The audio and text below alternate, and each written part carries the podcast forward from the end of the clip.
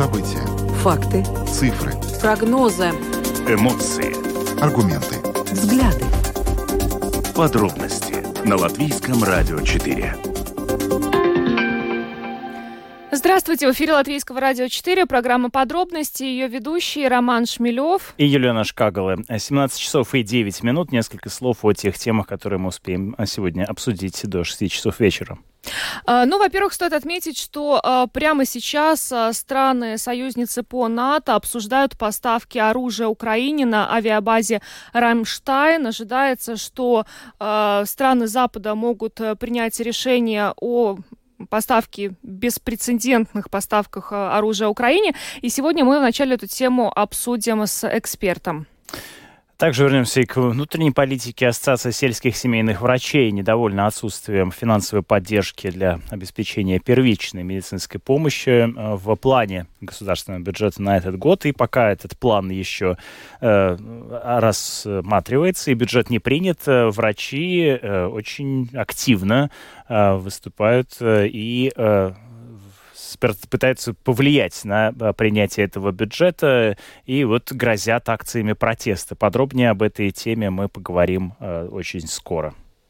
В Латвии постепенно вводят единую систему билетов на общественный транспорт, э, которая э, в будущем приведет к тому, что э, жители, пассажиры смогут вообще покупать единый билет на все виды транспорта. И, например, даже если человеку нужно сначала отправиться из точки А в точку Б на поезде, а потом пересесть на автобус, он сможет не покупать сразу несколько билетов, а приобретать один. И вот более подробно о том, как эта система будет работать, сегодня тоже обсудим в в программе подробности с представителем автотранспортной дирекции.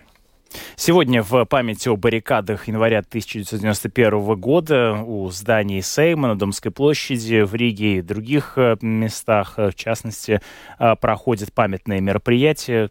Вспомним они об этом событии и мы ближе к завершению нашей программы. Депутат Сейма Рамона Петровича предлагает навсегда запретить продажу сигарет жителям, которые родились после 2009 года, и таким образом последовать примеру Новой Зеландии, где тоже недавно а, был введен подобный запрет, но, правда, в отношении жителей, которые родились после 2008 года. И сегодня на эту тему мы а, проведем опрос. А, поддерживаете ли вы такую идею? Сможете звонить нам в прямой эфир по телефону 67227-440, ну и также писать на WhatsApp по телефону 28040424. Добавлю, что видеотрансляцию программы «Подробности» смотрите на домашней странице Латвийского радио 4 lr4.lv, на платформе Rus.LSM.lv, а также в соцсети Facebook на странице Латвийского радио 4 на странице платформы Rus.LSM. Слушайте записи выпусков программы «Подробности» на крупнейших подкаст-платформах. Ну а далее обо всем по порядку. Подробности. Прямо сейчас – Итак, 17 часов 12 минут точное время. Прямо сейчас э, проходит э, встреча министров обороны э, стран-союзниц Украины в местечке Рамштайн. Известно, что это немецкая авиационная база. И прямо сейчас вместе с нами на прямой видеосвязи политолог Карлос Даукш, с которым мы и обсудим то, как эта встреча складывается и к чему может привести. Добрый день, господин Даушт. Слышите ли вы студию? Да, здравствуйте, я вас слышу хорошо. Э, говорят спасибо. о том, что принимаемые сейчас там э, в Рамштайне э, решения являются фактически беспрецедентными в поддержке, военной поддержке Украине. Что и такого беспрецедентного в данном случае мы наблюдаем сейчас? Чем принимаемые сейчас решения отличаются от принятых раньше?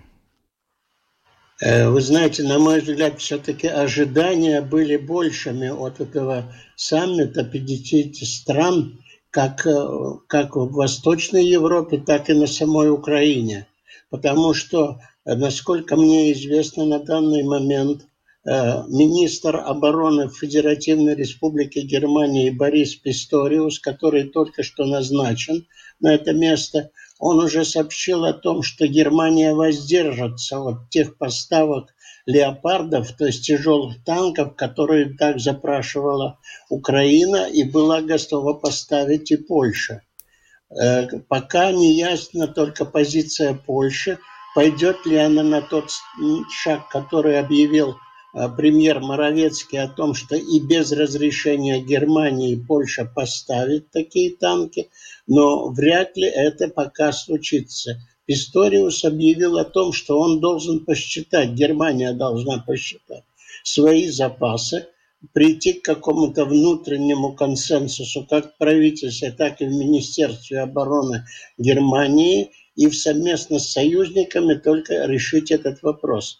Притом Писториус выдвигает одну, э, одну, одно условие. Это условие звучит примерно так. Сначала пусть поставят э, танки Э, которые Абрамс, а, танки Абрамс, Соединенные Штаты Америки. И лишь потом Германия подключится к этому процессу. Я думаю, что все-таки в какой-то мере сегодня э, Рамштайн не пришел к какому-то кардинальному э, решению вот этих вопросов. И я думаю, что то требование господина Залужного, то есть командующего вооруженными силами Украины, оно не будет выполнено. Создать ударный кулак для, противо, для освобождения оккупированных территорий вплоть до Мелитополя, я думаю, пока это затянется. И, на мой взгляд, все-таки мы приближаемся к той ситуации, когда начнет повторяться такая вязкая, окопная э, война между э, двумя конфликтующими сторонами на территории Украины. А господин Даукс, ну только ли дело в Абрамс? Почему, на ваш взгляд, а, Германия так осторожно себя ведет вот в отношении этих леопардов? И, кстати, и э, все следили и возлагали надежды некие на нового главу э, Бундесвера Бориса Писториуса. От него как раз ждали конкретных шагов в этом направлении, но, судя по всему, их сегодня не, нет, да, как, как вы уже сказали. Почему? Почему так медлительно Германия в этом э, вопросе себя ведет? Вы знаете, здесь, наверное, причин можно найти различного характера. И у каждого э, политолога или у каждого комментатора будут свои какие-то акценты в этом вопросе. На мой взгляд, все-таки пока нерешительность внутри социал-демократической партии о том, каким образом она должна себя позиционировать во внутренней политике Германии, используя внешнеполитические эффекты. И, конечно, сочувствие Украине в Германии существует, но одновременно все-таки и Германия всегда любит считать деньги.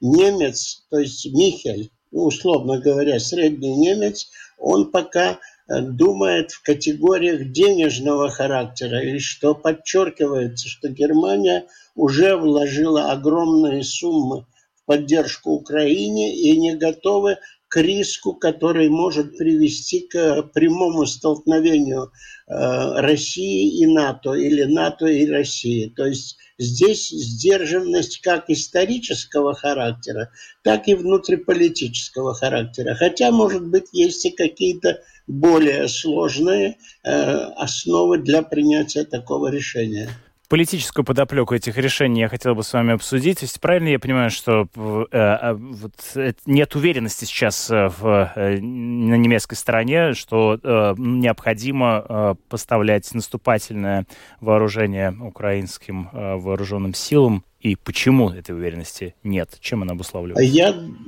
я думаю, что здесь есть, э, не, есть полное понимание Э, того, что Украине для успешной деоккупации оккупированных территорий танки необходимы, и военная сторона, она вполне разъяснена и объяснена, например, даже была э, Бернсом, который был Бернс, это директор Центрального разведывательного управления Соединенных Штатов Америки, который несколько дней тому назад был в Киеве, встречался с Зеленским – и что необходимость существует, и осознание военное, в военных кругах есть. Но есть пока опасения от резкого изменения общественного мнения.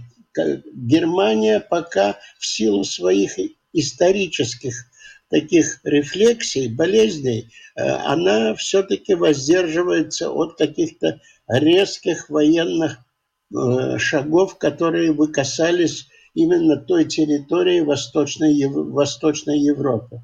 Она готова оказывать сначала лишь, э, скажем, материальную, финансовую, другую какую-то хозяйственную помощь, но не военного характера. Угу. Ну вот сейчас поступают э, сообщения о том, что Варшава шокирована позицией Германии по поводу поставок леопардов э, Украине. Э, если действительно, э, как ранее говорил заместитель главы МИД Польши Павел Яблонский, э, это Варшава будет искать пути для отправки немецких танков Киеву в обход одобрения Берлина, э, как будут складываться дальнейшие э, отношения внутри Альянса, учитывая, что если действительно одна страна НАТО э, поставляет поставляет а, вооружение в обход другой страны НАТО? Вы знаете, я думаю, что здесь, конечно, какие-то кризисные элементы внутри НАТО, внутри коммуникации между различными странами НАТО есть. Я даже вижу, что внутри НАТО образуется как некий, э, ну, если не раскол, то некое взаимонепонимание между восточным блоком, скажем, условно. Это Северная Европа, это Швеция, это э, Финляндия, это Латвия, Балтия, это в какой-то мере, ну не в какой-то мере, а в большой мере Польша, которая чувствует непосредственную угрозу России. И есть более отдаленные западные страны, Португалия, Франция, частица Мальта, Греция. Они не чувствуют пока, э, то есть у них это чувство не столь обострено какими-то историческими и, и географическими функциями. Поэтому здесь есть некое, ну, такое, знаете, расхождение. Я даже думаю, что вот тот Люблинский треугольник, в который входит Литва, Польша и Украина, он может в дальнейшем укрепиться и превратиться в некую более формализованную структуру. Хотя это лишь спекуляции, но, по-моему, здесь возможны различные повороты в этом направлении. Как сегодняшние новости вас примут в Кремле, как вам кажется? результаты? Ну, вы знаете, в Кремле уже восприняли, э, э, уже восприняли. Насколько я вынужден следить за какими-то пропагандистскими каналами в Москве, то там примерно следующее. Ну что, ребята, у вас ничего не получилось создать единый кулак там каких-то сил. И кто вы такие, чтобы на нас нападать или на... То есть там известно идет такая э, достаточно э, грубая, но абсолютно четкая э, формулировка, что Запад и особенно НАТО – это бумажный тигр фактически, что мы будем диктовать условия дальнейшего развития. Но это, я думаю, лишь такое пропагандистская бравада, которая э, достаточно мощно сегодня ретранслируется из Москвы. Ну что ж, большое вам спасибо, господин Даукс, за то, что подключились к нашему эфиру. Спасибо за ваш э, комментарий. Карлис Даукс, политолог, был с нами на видеосвязи. Хороших выходных вам. Всего хорошего. Спасибо. Ну, а мы переходим к другим темам. 17 часов и 22 минуты точное время. А, Ассоциация сельских семейных врачей недовольна отсутствием финансовой поддержки для обеспечения первичной медицинской помощи в плане государственного бюджета на этот год и призывает правительство немедленно разрешить эту ситуацию. А если этого сделано не будет, то медики обещают провести акции протеста и призвать коллег не перезаключать договор с Национальной службой здравоохранения. Мы прямо сейчас э, связались э, с э, нашим следующим собеседником, вице-президентом Ассоциации сельских семейных врачей Айнис Залпс вместе с нами на телефонной связи. Добрый день, слышите ли вы студию? Добрый день. Скажите, пожалуйста, а в чем основна, основное заключается недовольство со стороны сельских семейных врачей а, ну, в отношении к Министерству здравоохранения и а, финансовой, собственно, ситуации, из-за чего я так понимаю, что семейные врачи, в принципе, готовы э, говорить уже об акциях протеста? Да, на, на наш взгляд, ситуация вообще в медицине и особенно в первичной медицине Латвии, мы на данный момент ее смотрим как критическую. Во-первых, мы все, конечно, знаем, что финансирование медицины недостаточно, и в этом году финансирование, я бы сказал, вообще мизерное. Но из тех денег, которые вообще предназначены, да, там для семейной меди медицины очень маленький э, вообще процент идет, и и те э, мероприятия, которые Министерство здравоохранения хочет реализовать за, за эти небольшие деньги, тоже не улучшают ни качество медицины, ни доступность семейной медицины. И поэтому мы э, вчера э, собрали, значит, совет сельских семейных врачей и решили, что нам надо э, ну, звать на, на собрание и дискутировать с, с финансовым министром и, и министром президентов, и также само да, министром здравоохранения об этой ситуации. К чему приведет вот, призыв не перезаключать договор с Национальной службой здравоохранения, если не услышат вашу позицию? Но это, это все ведет а, и тогда к тому, что мы в большинстве случаев будем оказывать а, платные услуги, те, которые мы не можем а, а, предоставлять нашим жителям за счет финансирования государства, которое недостаточное, тогда мы будем говорить, что надо пациентам доплачивать самим. А, на данный момент те тарифы, которые есть по договорам а, с государством, на данный момент в связи с инфляция и в связи с тем, что очень сильно увеличились расходы на, то, на, того, на то, чтобы э, пред, э, наши практики были бы открыты, и мы могли бы оплатить все счета, значит, эти тарифы больше не, э, эти расходы не покрывают, да. И это одна, значит, проблема. Вторая ситуация, что мы э, хотим говорить э, с нашим руководством, это есть, э, чтобы сохранить дополнительных работников в наших практиках семейных врачей, без которых мы не сможем больше предлагать нашим жителям так много телефонных консультаций. Будет трудно нам предоставлять наши услуги в течение 5-7 дней, как это есть до сих пор. А, и это все улучшит, не улучшит, а ухудшит ситуацию в том, как, а, как мы можем предоставлять наши услуги.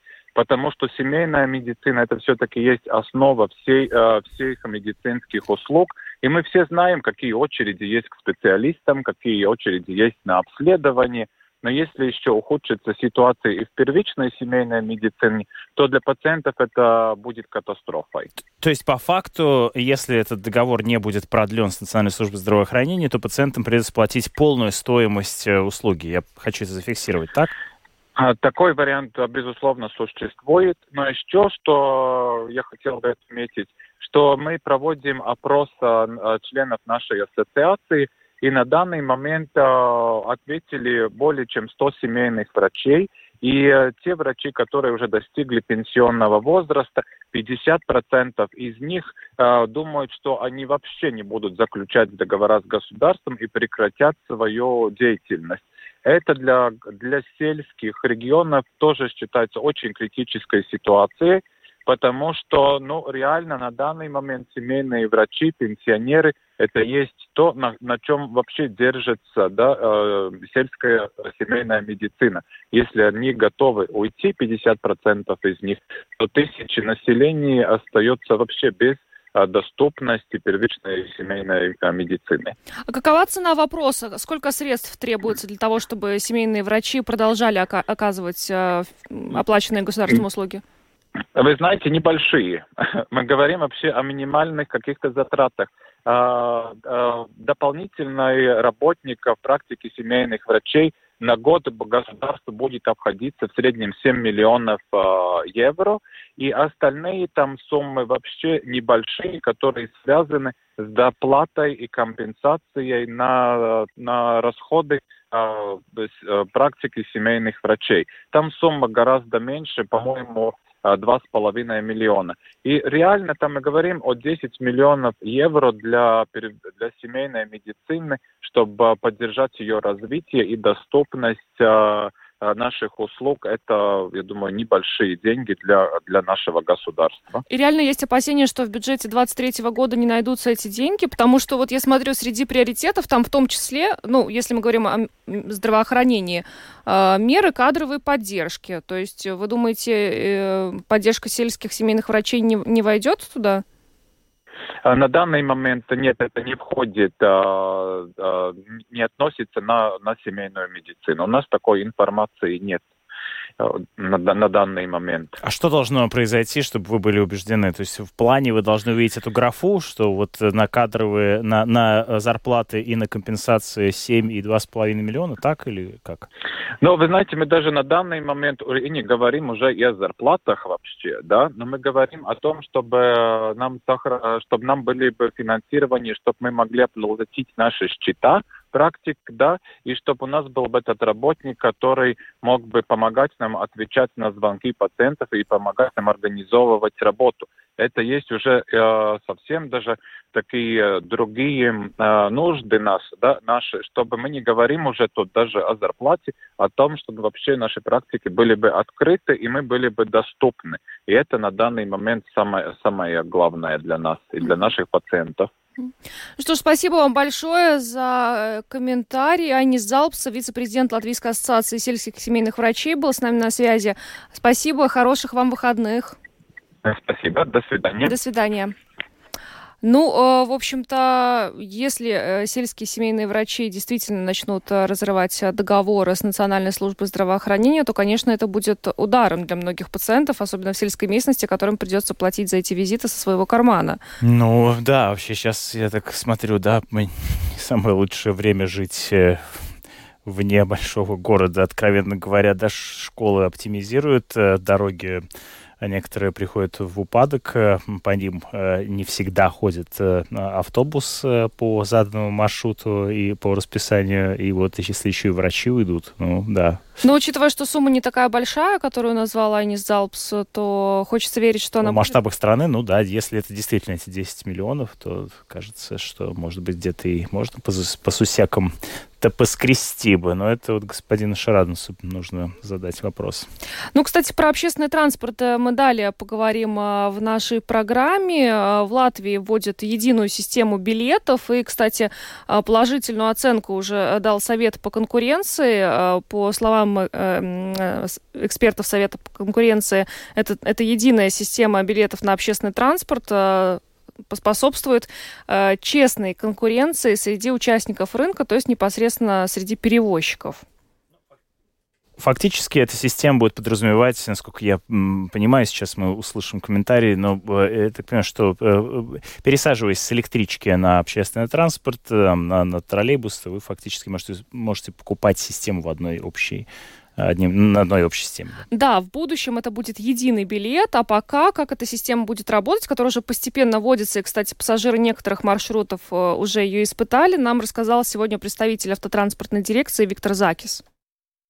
Первые этапы были сделаны уже в предыдущих годах. Можно сказать даже так, что в прошлом году мы завершили создание этой системы как таковой, потому что ну, создание системы означает то, что если вот до сих пор э, каждый перевозчик, э, я не знаю, продавец и так далее э, продавал свои билеты со своей системой, тогда вот эта система подразумевает в себе, что делается, ну как бы сказать, общий такой билетный, э, ну, скажем так, склад – в котором хранятся все билеты, которые можно покупать в дальнейшем, можно будет покупать в дальнейшем из любой кассы, там с интернета или из кассы, или из, у, у водителя, это уже не имеет значения. Но чтобы создать эту систему, нужно было вот, ну, сама, скажем так, основу, основу сделать. В прошлом году это было закончено, и, в принципе, в, прошлом году в летом мы уже начинали это э, тестирование, реальное тестирование этой системы, начиная с некоторых автобусных маршрутов. Это, это маршруты, которые идут в сторону Адажи, э, в которых уже начинались продаваться билеты с этой системы. Мы видели, что система работает, таких э, серьезных э, нарушений системы не было выявлено. Те, которые нарушения были, они были устранены. И постепенно мы видели, что можно в этой системе уже заключать других перевозчиков.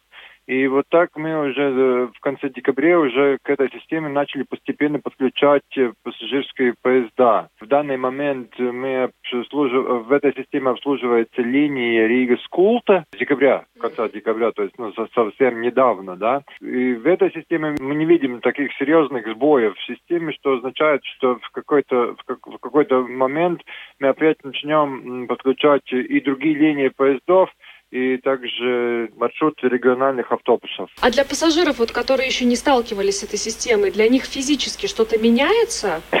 Э, ну, в принципе, поменяет... Нет, э, э, поменяется, в принципе, то, что они смогут покупать эти билеты как в интернете, так и в кассах, так и у водителя, независимо от того, как, где, что, как он захочет. До сих пор, скажем так, эта система покупки билетов, особенно на региональных автобусах, ну, не было так э, распространено, чтобы можно было сделать это через интернет, через мобильные аппликации. Тогда вот эта система как раз вот этого позволит.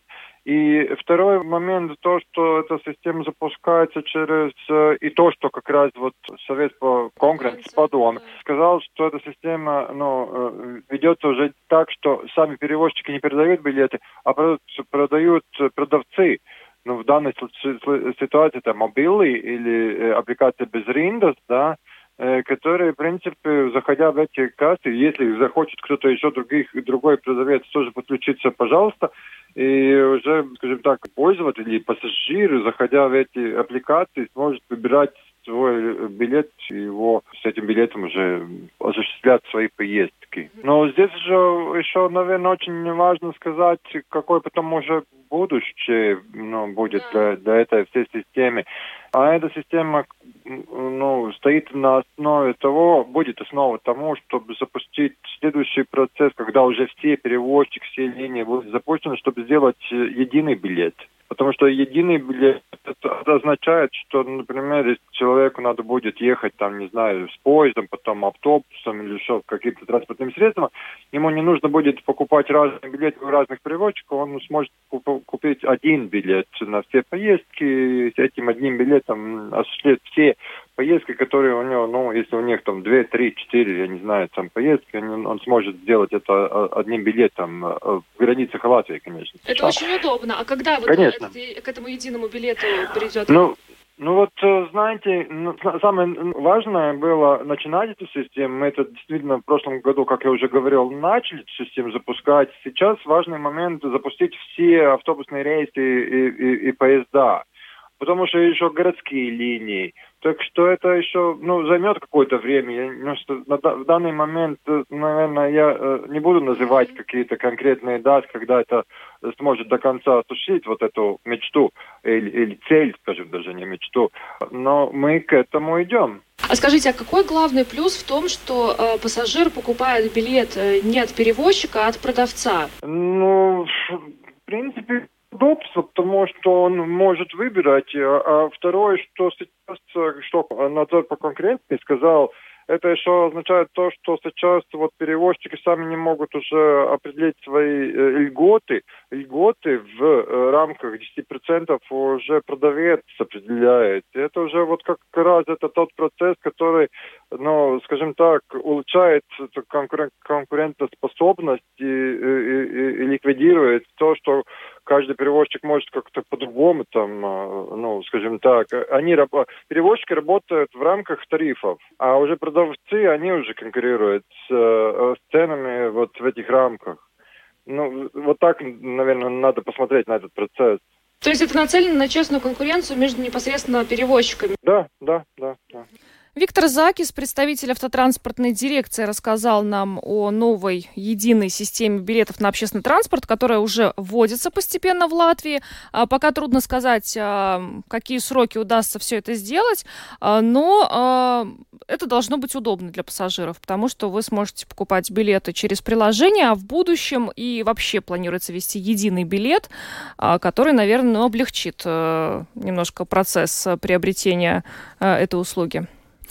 Переходим к другим темам. А, сегодня в памяти о баррикадах января 1991 года у здания Сейма горит памятный костер, также и на Домской площади.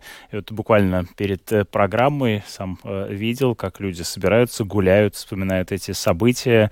А, горят костры у Сейма, горят на Домской площади, но все это, к счастью, лишь памятные скорее праздничные мероприятия, чем э, ну, как бы, вот те, те события, да. которые происходили тогда, в 1991 году. И вот этой тревоги, тревожности на лицах у людей нет. Но, тем не менее, люди приходят. Я сегодня тоже видела на Домской площади, было довольно много людей, и можно было, э, кстати, можно было, да? во-первых, да, можно было почувствовать себя вот, в, э, на месте тех событий, погреться у костра э, и э, в том числе даже отведать э, кухню. Ведь это такой момент единения, когда люди часто приносили какие-то свои угощения и поддерживали друг друга в те вечера холодные января 1991 года. И прямо сейчас, кажется, по крайней мере, перед программой можно было отведать супчику на Домской площади или у здания Сейма, перловой каши э, с салом. И вот, э, да, ощутить себя э, в то время. Ну а сегодня утром а, гостем программы «Домская площадь» стала режиссер Вестор Скайриш и рассказала о своем фильме «Январь», а, который как раз и, и, и о тех событиях 32-летней а, давности. Кстати, этот фильм выдвинут на «Оскар» Латвии, так что будем надеяться, что может быть, э, вес... Ну, не знаю, насколько он сможет получить Оскар, хотя мы, конечно, безусловно, его желаем, э, э, желаем ему удачи в этом состязании, но отметим от себя, что ну, я этот фильм видел, фильм, на самом деле, зас... безусловно, заслуживает внимания в его в центре повествования два молодых человека, которых, которые как раз-таки вот, два юных таких нежных сердца, которые переживают свое личное становление в период вот, как бы становления страны. И вот э, то, что с ними происходит, те метаморфозы, которые они переживают вместе с э, народом, вместе со страной, это как раз-таки и стало сюжетной конвой этого фильма. Но вообще, а, как создавался этот фильм и, и какую, какое значение он имеет сегодня, 20, 20 января. Давайте послушаем фрагмент интервью Вестерса Кайришса нашему коллеге Андрею Хуторову. И мы сейчас как бы снимаем уже фильм о прошлом, ну, на самом деле, то, что я делал, я все равно снимал фильм о будущем. Потому что это, конечно, э, Латвия, которая в некотором роде, можно сказать, так эмоционально родилась э, во время баррикад. И нужно помнить, что я смотрел очень много материалов тоже того времени, потому что очень много было видеоматериалов.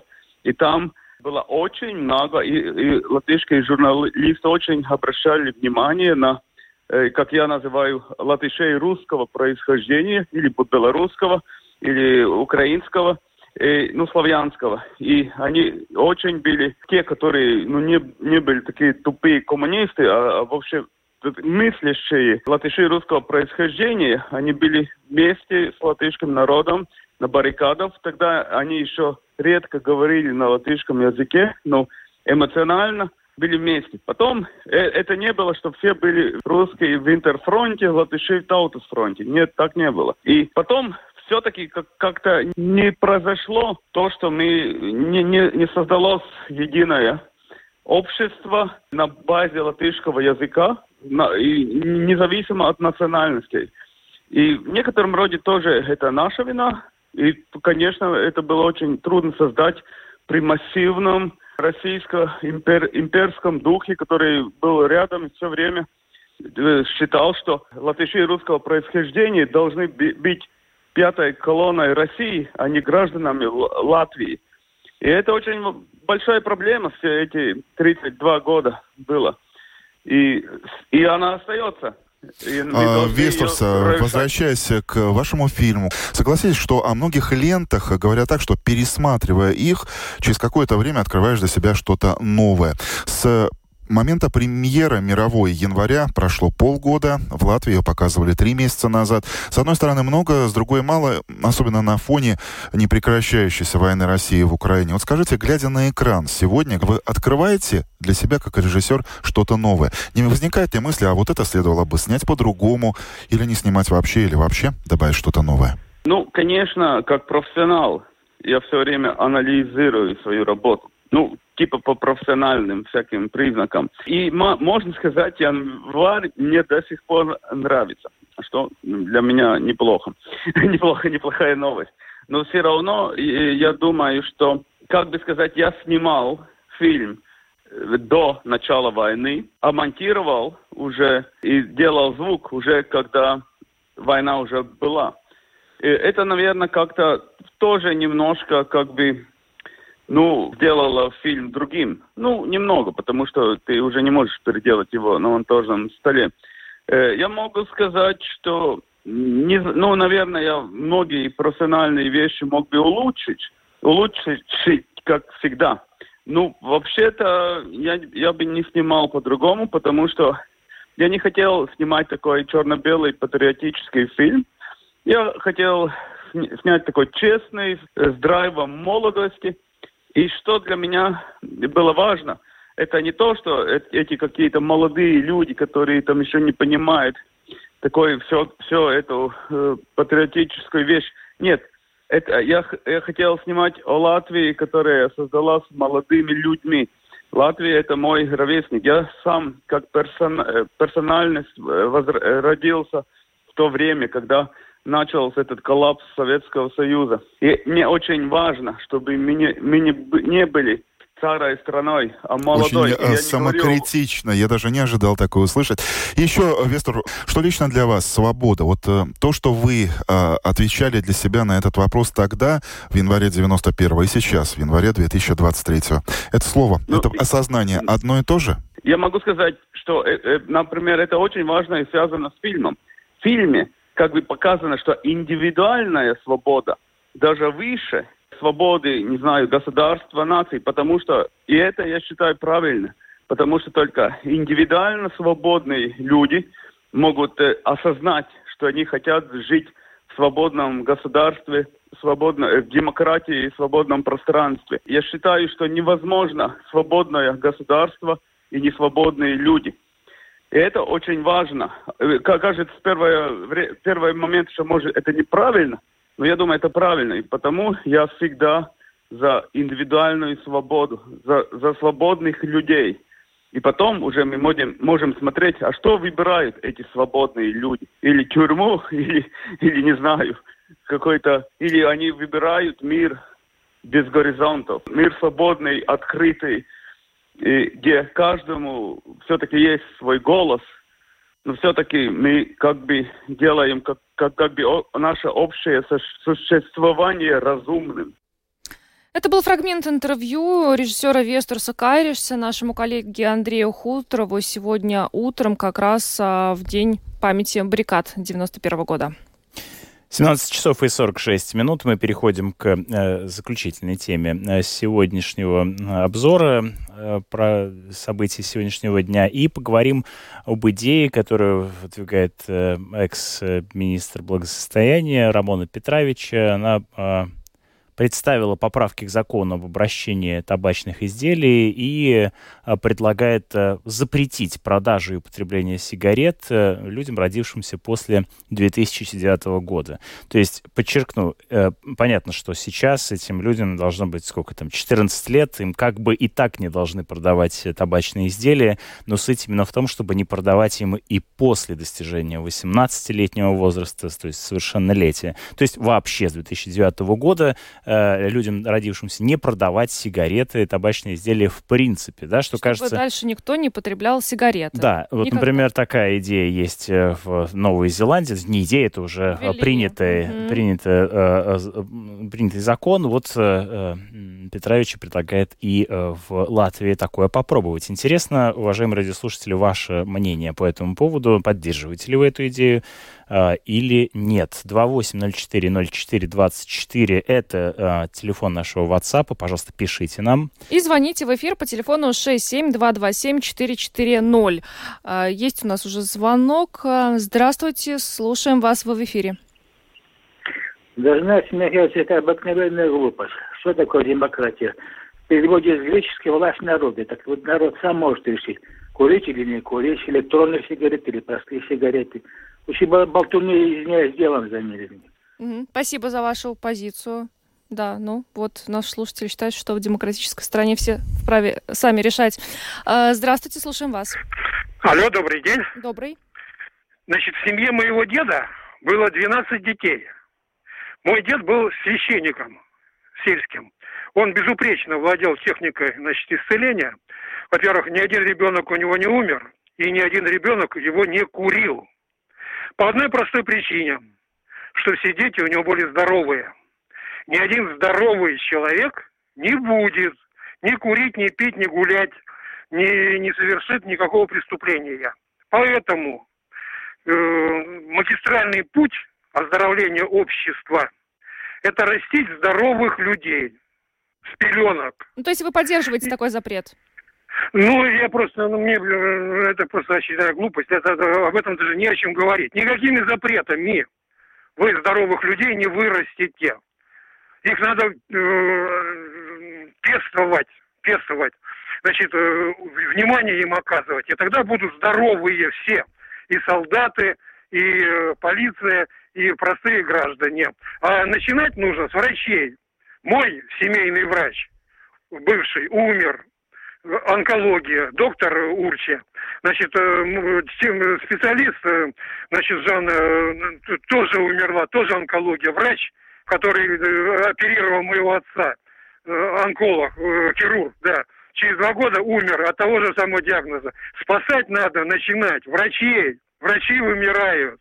Спасибо, а потом... спасибо за ваш звонок. Да, ну вот э, важный момент, да, запрещать э, невозможно. С другой стороны, мы живем в курящей стране, да, с ночи многие курят. Как решить проблему, опять же, того, что распространение табачных изделий среди детей, например, подростков? Они очень многие пробовали сигареты, либо сейчас электронные сигареты употребляют. Здравствуйте, слушаем вас. Здравствуйте, добрый вечер. Э, я хотела бы сказать, что не согласна с Владимиром. У него, ну, конечно, своя позиция. У меня своя. Э, дело в том, что, наверное, нужно где-то обратить внимание на то, что нужно, э, как на страну Америка. Почему-то там никогда не было с 18 лет ни алкоголя, ни табачных изделий. Сразу с 21 нужно, э, ну, если брать примеры с других стран, то подчеркивать хорошее, правильно? Для народа, ну и, соответственно, для народа, и, соответственно, народ это все.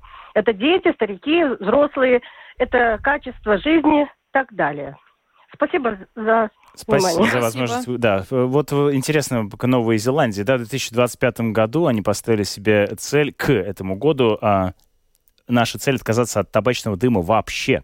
Да, и пока вот э, в Новой Зеландии от 8 до 9 процентов населения э, ну, вот, курит э, или употребляет Это мало. Это очень, очень мало. мало да. да. Здравствуйте, слушаем вас. Добрый день. Запретами ничего не решишь. Как вы в прошлый раз говорили, нормы ГТО надо сдавать. Вот в 14 лет не сдаст он нормы, нормы ГТО, если будет курить. Нужно, чтобы спортом дети занимались, со школы, с детского сада. Тогда не надо запретов. Спасибо. Еще звонок. Э, здравствуйте, слушаем. А, здравствуйте. Э, вот в свете дискуссии э, по поводу инициативы госпожи Петровича хотелось бы немножко переключиться Э, что нет никакого резона бездумно копировать какие-то законодательные инициативы, которые практикуются в других странах. Надо э, повышать квалификацию управляющих э, чиновников, бюрократов, а не для того, чтобы они глупо занимались копи-пейст каких-то новозеландских инициатив, сингапурские пусть нам еще здесь придумают о том, что дети должны платить пенсию своим родителям. То есть, ну, не надо, это не всегда подходит, и это, с моей точки зрения, откровенный и наглый популизм. Вот, кстати, спасибо, э, спасибо за такое мнение. Интересно повернул э, наш слушатель э, этот э, вопрос. Это э, в Новой Зеландии, кстати говоря, э, там э, как готовился этот закон. The Guardian пишет о том, что они начали с того, что э, заставили сигаретные компании снижать долю никотина в э, сигаретах. То есть фактически как бы э, э, они начали работать с привычками mm-hmm. э, и снижать само по себе э, количество никотина в сигаретах, э, но а впоследствии ну, это, уменьшили решили, добились того, что, как я назвал сейчас, 8% населения только э, курит э, регулярно. Ну, вот как бы добиться таких результатов, да? Э, еще раз напомню, телефон прямого эфира 67227-440. А вопрос наш звучит сегодня так. Э, депутат Романа Петрович предложила навсегда запретить продажу сигарет жителям, которые родились после 2009 года. Поддерживаете ли вы такую идею? Здравствуйте, слушаем вас. Извините, пожалуйста, добрый день, э, вечер. Э, я против, э, ну не знаю, электронных сигарет, о, них речь. Нет, нет, э, речь сейчас э, вообще, вообще о, сигаретах как таковых, о том, чтобы запретить э, продажу э, табачных изделий людям, родившимся после 2009 года. Вот Новая Зеландия стала первой страной, которая э, недавно э, ввела такой э, закон, э, и вот мы об этом говорим. Но, как мы только что уже упомянули, там немножко ситуация другая. В Новой Зеландии, в принципе, можно сказать, мало курящая страна, и э, это была одной из мер э, в комплексе других, э, которые сопровождали это решение. Здравствуйте, слушаем вас. А, добрый вечер. Э, я прошу прощения, конечно, я сначала не понял, но вообще курение – это вред сердцу в первую очередь. А значит, сердце дает сбой. Значит, надо детям объяснить, что нельзя курить, если хочешь сердце содержать. Ну, в этом плане. спасибо да, за спасибо. Э, мнение. Ну, боюсь, что это не всегда работает. Да? Э, детям довольно сложно бывает что-то объяснить, потому что Потому что, потому что одновременно вы объясняете, они видят э, рекламу или как это, так сказать, делают родители. Ну, кстати, в Новой Зеландии тоже были критики э, этого предложения. Они боялись, что таким образом э, вырастет сразу, вырастут объемы контрабанды. И, кстати, я думаю, что если у нас действительно возникнет дискуссия по этому поводу, то э, тоже будут возникать опасения о том, что контрабандная продукция может поступать. О, да. А у нас, кстати говоря, контрабандная продукция известна, да, что очень распространена. Белорусские сигареты, они да. очень да, продолжаем. А, вот да, здравствуйте. По поводу этих сигарет и э, что до 14 лет там и все такое. Мое предложение такое. Закрыть продажу э, этих сигарет, и все будет закончено. И никакие подростки, даже пятилетние, не, не будут курить. А так никогда, ни всем, э, ни какими объяснениями детям вы ничего не докажете. Они пробовали, пробуют и будут пробовать до тех пор, пока не прекратится продажа в торговых точках. Спасибо. Спасибо. Вот Спасибо. Сторонница жестких мер. Э. Да, но мне, кстати, кажется, что все-таки наши слушатели не до конца поняли суть этого предложения. То есть запретить продажу, э, само собой, подросткам у нас и так запрещена продажа сигарет. То, но она происходит по факту, да. мы понимаем. Вообще запретить продажу сигарет людям, которые родились после 2009 года. То есть им исполнится 18, 21, им по-прежнему не будут продавать сигареты. То есть таким образом это будет, ну, постепенно вырастет нация, которая не сможет ну, покупать ну, сигареты. Идея в том, чтобы такая да, нация да. выросла, да, но с другой стороны, понятно, что будут э, какие-то люди, сверстники, да, напоминаю, их собственные родители, кто будут продолжать э, курить, и тут, да, вопрос именно, каким образом влиять на коллективную привычку, ее вырабатывать э, и, и так далее. Ну что ж, спасибо всем, кто сегодня принял участие в нашем опросе. Очень разные мнения прозвучали. Посмотрим, будет ли это предложение уже вынесено на какое-то обсуждение в парламенте. А на этом программу подробности мы завершаем. С вами были Роман Шмелев и Юлиана Шкагала. Звукооператор Яна Дреймана, видеооператор Роман Жуков. Хороших выходных и до понедельника.